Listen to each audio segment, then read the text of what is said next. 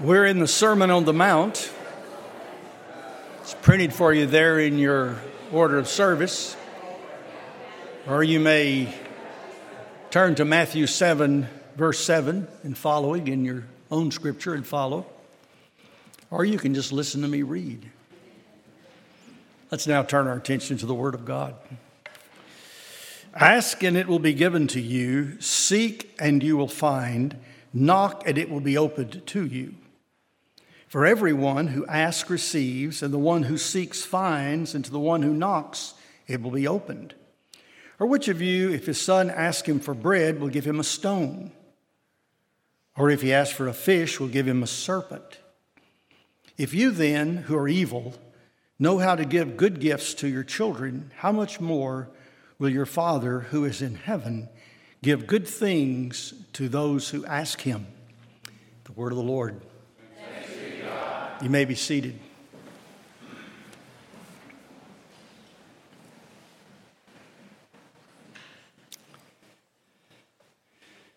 Those critics that would accuse the teachings of Jesus in this instance to be borrowed or plagiarized have a field day with a handful of these verses or these passages in the Sermon on the Mount because they claim that this was material that was found elsewhere in some of the rabbinic writings of the Talmud of the Babylonian rabbis and other places in ancient literature we find. For example, we'll come upon the Golden Rule pretty soon. That's found in other places other than the words of Jesus.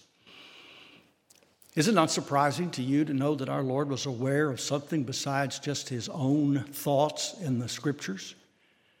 And that he incorporated in it that divine wisdom which is given to man, and man in his sinfulness warped and, and trotted upon it, but nevertheless it has been reserved and preserved, and the Lord brings it especially to our attention.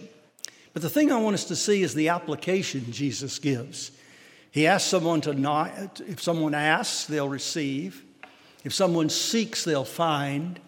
If someone knocks, the door will be opened. And then he gives two brief illustrations and saying, Don't you know that if you, being evil, or you being far inferior to your heavenly Father in your compassion and in your love, if you're willing to give the very best gifts to your children and not give them harmful gifts, don't you think the mindset and the love of the Father is equal to or better than that? Don't you think your Heavenly Father will give good things, good gifts to those who ask Him? Well, Jesus made an application. Asking, seeking, and knocking need an object. You need to ask for something. You need to seek or pursue something. You need to knock, seeking entry into something. And in this instance, the Lord doesn't give us any objects. We think the obvious one would be to ask the Lord for salvation, to ask the Lord for grace and mercy, to seek first the kingdom of God. We've seen that so far. And then, in terms of knocking, if we'll knock upon the door, Christ said, I am the door, and no one enters in except by me. And so we are to come to Christ. He is that narrow gate to the narrow way, which we'll read a little more about in a, in a couple of weeks here in our passage. But Jesus gives a specific application in the Gospel of Luke, and that's where I want to turn this morning and I want to take a particular direction, and please follow me. Uh, if you're filling out the questions that are in the bulletin about the sermon, I just may not answer any of them. If I do, it's an accident. But I want us to go somewhere. And just for a few minutes, I want us to dwell upon something that I think that it is uh, important for every Christian to really remind themselves of. Listen to the passage as Jesus teaches in Luke. Now, the same, the same material that's in Matthew in the Sermon on the Mount is material that is scattered throughout the other Gospels among the various teachings of Jesus. In fact, a, a chunk of that passage is delivered on, on a level place and they call it the Sermon on the Plain or the teaching on the plain. Some of it was talked about as Jesus walked along the way.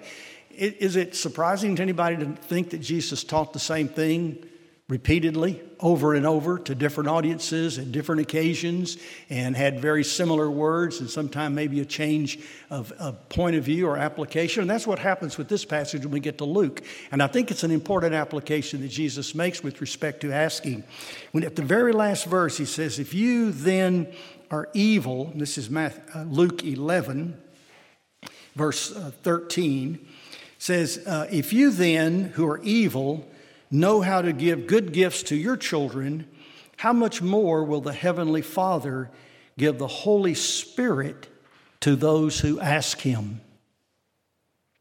Jesus tells us what the asking is all about. It's asking for the Holy Spirit. The great promise of John the Baptist when he came preaching was that John said, I baptize with water. It was a baptism of cleansing, a baptism of repentance. But he said, I introduce to you the Lamb of God that takes away the sin of the world, and he will baptize you with the Holy Spirit. And that's really what Jesus Christ has come to do, is to bring with him the very Spirit of God, proceeding from the Father, proceeding from the Son, and to give to his people the very Holy Spirit of God. The prophets had borne witness to this. Jeremiah talked about it in his book that the Lord would pour out his spirit. Ezekiel talked about it in his book. Joel talked about it in his prophecy. And on the day of Pentecost, Peter, preaching to the multitude there who had gathered from all over the world, says that what's happening now, that is, this manifestation of the coming of the Spirit of God, is that which was prophesied by the prophet Joel. There, there's always two sides to a story, there's always at least two opinions, there's always two schools of thought. First school of thought was that these early Christians here were drunk with wine. That's a pretty interesting analysis of their behavior. But Peter gave the true analysis of their behavior. These people are being baptized, they're being overwhelmed they are being doused and sprinkled with the Spirit of God as He is being poured out upon them in a very real way. And they were all filled with the Holy Spirit on that day. And Peter says in, in Acts 2.38 that it is the gift of the Holy Spirit. You see the tie in? Jesus said, The Father will give you good gifts. And then in Luke, he specifically says what the good gift is. The Father will give you the Holy Spirit. So that's the direction I want to take in the few minutes we have is something about the coming of the Holy Spirit to God's people.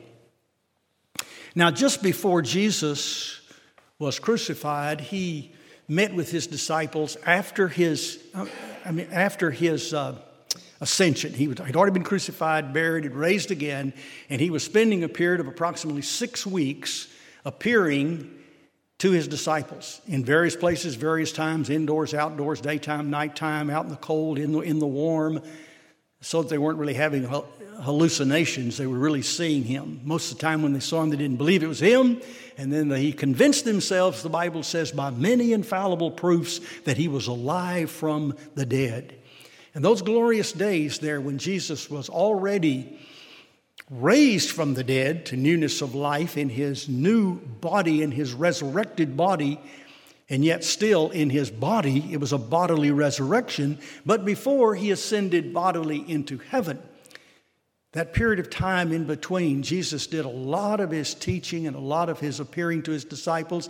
And one of the things he did during that period of time was he looked at his disciples and breathed on them and said, Receive ye the Holy Spirit. And then just before he ascended, he told them that you will receive power.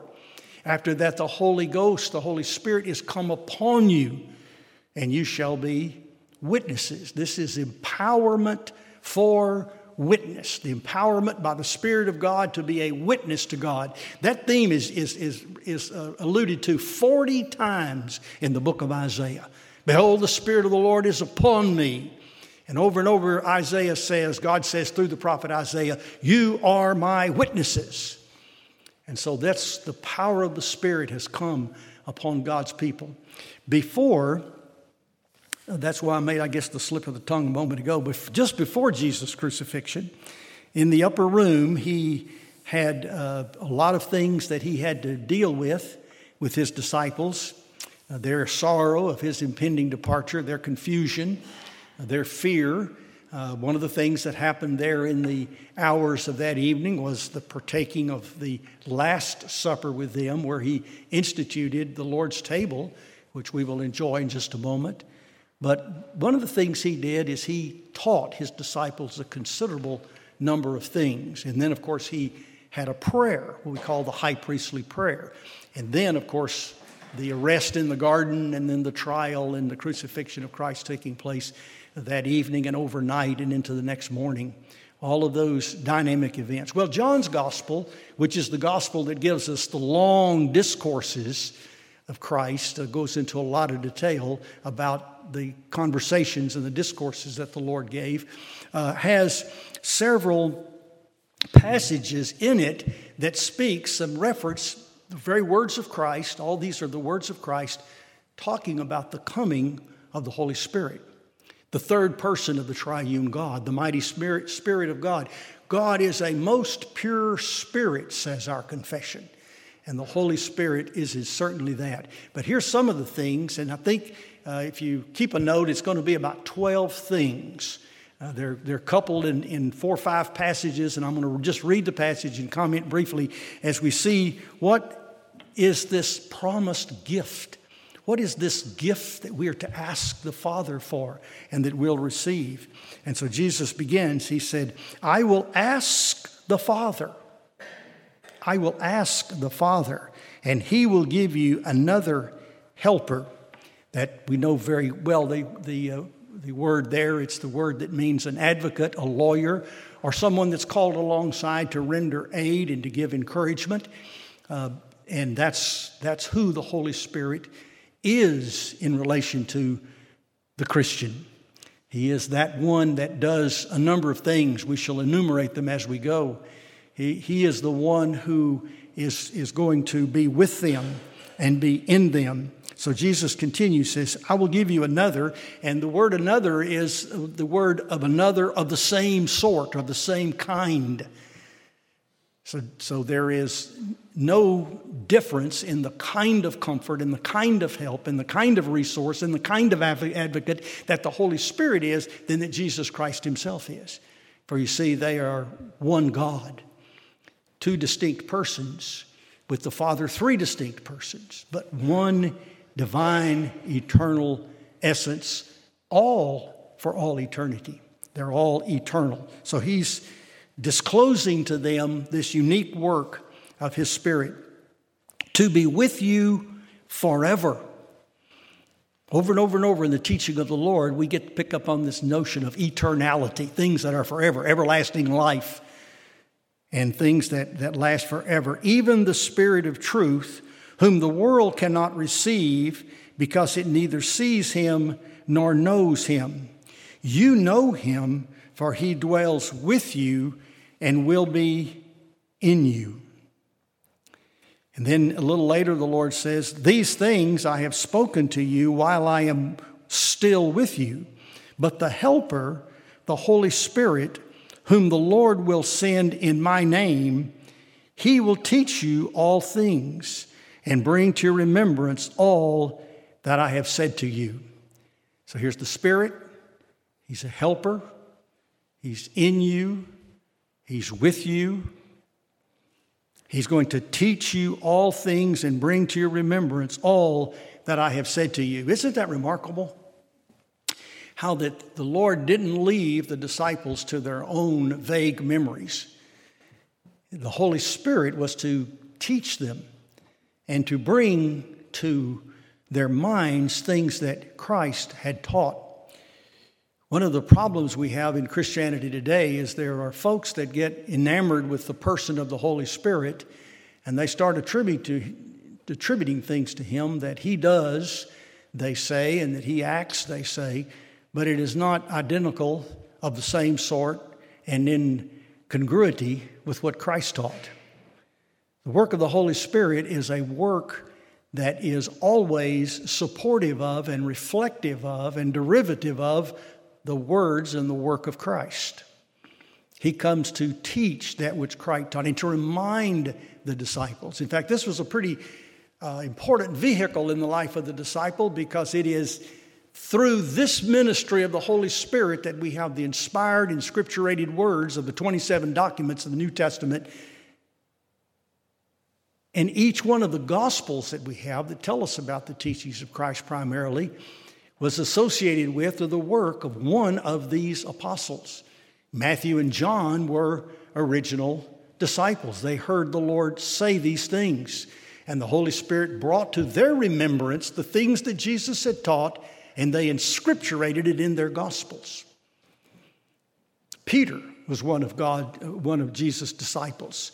He heard all of these things. He was there, and the Holy Spirit reminded him of it, and Peter preached and proclaimed. And he had a young man take down notes an amanuensis, a young scribe by the name of John Mark, who recorded the words of Peter. And that's Mark's gospel. Mark's gospel is Peter's gospel. And there was an apostle that was not here, but argues vociferously that he has an equal authority with these apostles because he too had seen the Lord. He was just called out of season. The apostle Paul. And the Apostle Paul needed someone to record, uh, to, to recall the things that Jesus had said and what Jesus had taught. Paul even includes in his epistle something that we won't find in the Gospels. Paul tells us that Jesus said it's more blessed to give than to receive. That's nowhere in the Gospels. But Paul knew Jesus said it because the Holy Spirit had, had given him a memory and an awareness of the things of God and the teachings of Christ. And Luke, who was an associate of Paul in massive amounts of his travel time, if you're according to the book of Acts, Luke got all this material together from Paul, and he and he tells us in his gospel in the first few verses how he went about his work, and he gave us the life of Christ according to Luke, which is Paul's gospel. So we have four great apostles with four great gospels, but this is the work of the inspiration of the Spirit who has, who has uh, taught them all these things and brought these things to their remembrance. Well, hurrying on. Over in chapter 15, I'm just going to sketch through these, uh, these few verses. But when the Helper comes, the Paraclete, the Advocate, whom I will send to you from the Father. Notice the proceeding here comes from the Father. The Father sends the Son, the Father and the Son send the Spirit. And they come, um, and He comes, the Spirit comes, sent from the Father by me, Jesus says. The Spirit of truth who proceeds from the Father, He will bear witness about me. And you will bear witness because you've been with me from the beginning. It was one of the qualifications for an, an apostle, a foundational preacher and teacher of the New Testament church was they had to be one who had been with the Lord from the beginning. And therefore, they had eyewitness testimony from the ministry of Christ from the very beginning of, of his ministry. And the Spirit of God is the one that makes this all happen. He's the one that bears the witness, He's the one that speaks about Christ. It's interesting to me that those get, that get a little enamored and get a little off base with an understanding of the person and work of the Holy Spirit of God get so wrapped up in the Holy Spirit they forget that the Holy Spirit said, the Lord's not going to testify. The Spirit doesn't testify of Himself, He testifies of me. So it seems like to me the more of the Holy Spirit that's in your life and in your church and in the dynamic of your everyday living, the more Christ is central. And the Holy Spirit is the witness to Christ and enables us to be witnesses as well. Well, a few verses on, now we're in chapter 16 there in John, if you're following along. Nevertheless, I tell you the truth, it is advantageous that I go away. For if I do not go away, the Helper will not come to you. Jesus in his body was confined still to time and space, and he did not have the ubiquity He had laid aside so many of the exercise of his divine attributes and prerogatives in his humbling and in his emptying. The Holy Spirit is somewhere, he's at the right hand of the Father. He's going to be somewhere, he's going to return, and we will see him. But the incarnation of Christ is continuing. He was crucified, buried in a body, buried in a body, raised in a body, ascended in a body, will return in a body. But the Holy Spirit of God, of course, is that eternal spirit that is not embodied. He is able to be everywhere. The omnipresence and the ubiquity of God is manifested absolutely perfectly in the third person of the Trinity, for He is everywhere. The Helper will not come to you, but if I go, I will send him to you. And when he comes, and then he names three things here that are gospel oriented, he will convict the world concerning sin, righteousness, and judgment. If we're listening to the Spirit of God, we're listening to some subject matter, and we're listening and paying attention to a ministry He has given. He is convicting the world of sin, righteousness, and judgment. How many of our sermons are about sin, righteousness, and judgment? That's the theme of Holy Ghost preaching. And if you want to have true Holy Ghost preaching, you need a man that talks about sin and how it ruins us and sends us to hell righteousness of God that's been revealed from heaven in the gospel, in the finished work of Christ, who died in our place and who f- satisfied all of God's wrath and establishes all of God's justice and judgment. That we will all stand before a judgment bar of God and give an account for every deed done in the body. No one will escape a judgment. It awaits everyone a judgment. It is appointed unto man once to die, and after that, the judgment.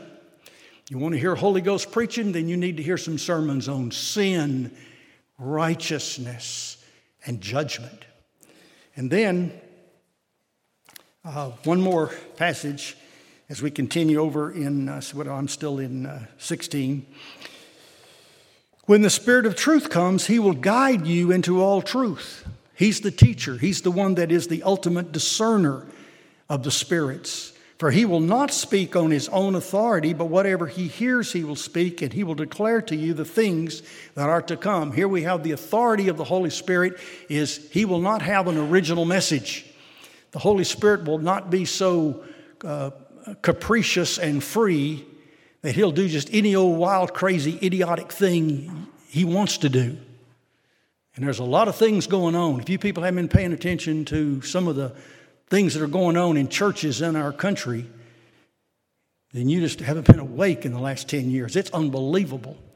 But the Spirit of God does not act like that. He does not teach like that. He does not do that. Everything He has to give, He has received from the Father. He will not speak of His own authority, but He will speak what He hears. Jesus said, My Father works and I work. That's the language of apprenticeship. Well, the language here is the Spirit being absolutely in conformity with everything the Father has decreed, set forth, and done, and everything that Christ has accomplished and taught, and, and all the rest of it. The Holy Spirit is, is, is absolutely one with the Father and the Son. It has no deviation, no message, no variation from what God taught and told Moses, what Jesus taught and told his disciples. Whatever he hears, he will speak. He will declare to you the things that are to come. There is a prophetic element in the Spirit. And then he will glorify me. If you want to be in a real Holy Ghost meeting, go to a meeting where they don't talk about the Holy Ghost. They talk about Jesus Christ, the Savior of the world, the one who died for you, the one who loved you, the one who gave himself for you, the one who laid down his life for you. Hear him. This is my beloved Son, hear him, the Lord said from heaven. He will glorify me. He will take what is mine and declare to you. All that the Father has is mine. Therefore, I said that He will take what is mine and will declare it unto you. Well, I've got a few more notes, but not a few more minutes. Let me just tell you, I think the most important thing you can do when it comes to asking is to ask for the Holy Spirit. If you're not a believer, call upon God to save you, to send His Spirit in to wash you and regenerate you. Apply the blood of Christ to your soul so that you are covered with the blood with an everlasting atonement, forgiven of all your sins, declared to be righteous in the sight of God, ready to pass that judgment that you'll face someday. Ask. Ask. If you are a believer, ask the Father to give you the Holy Spirit in all of your life, to work that sanctifying work in your life that you need toward holiness and pleasing to God. Ask for the Holy Spirit.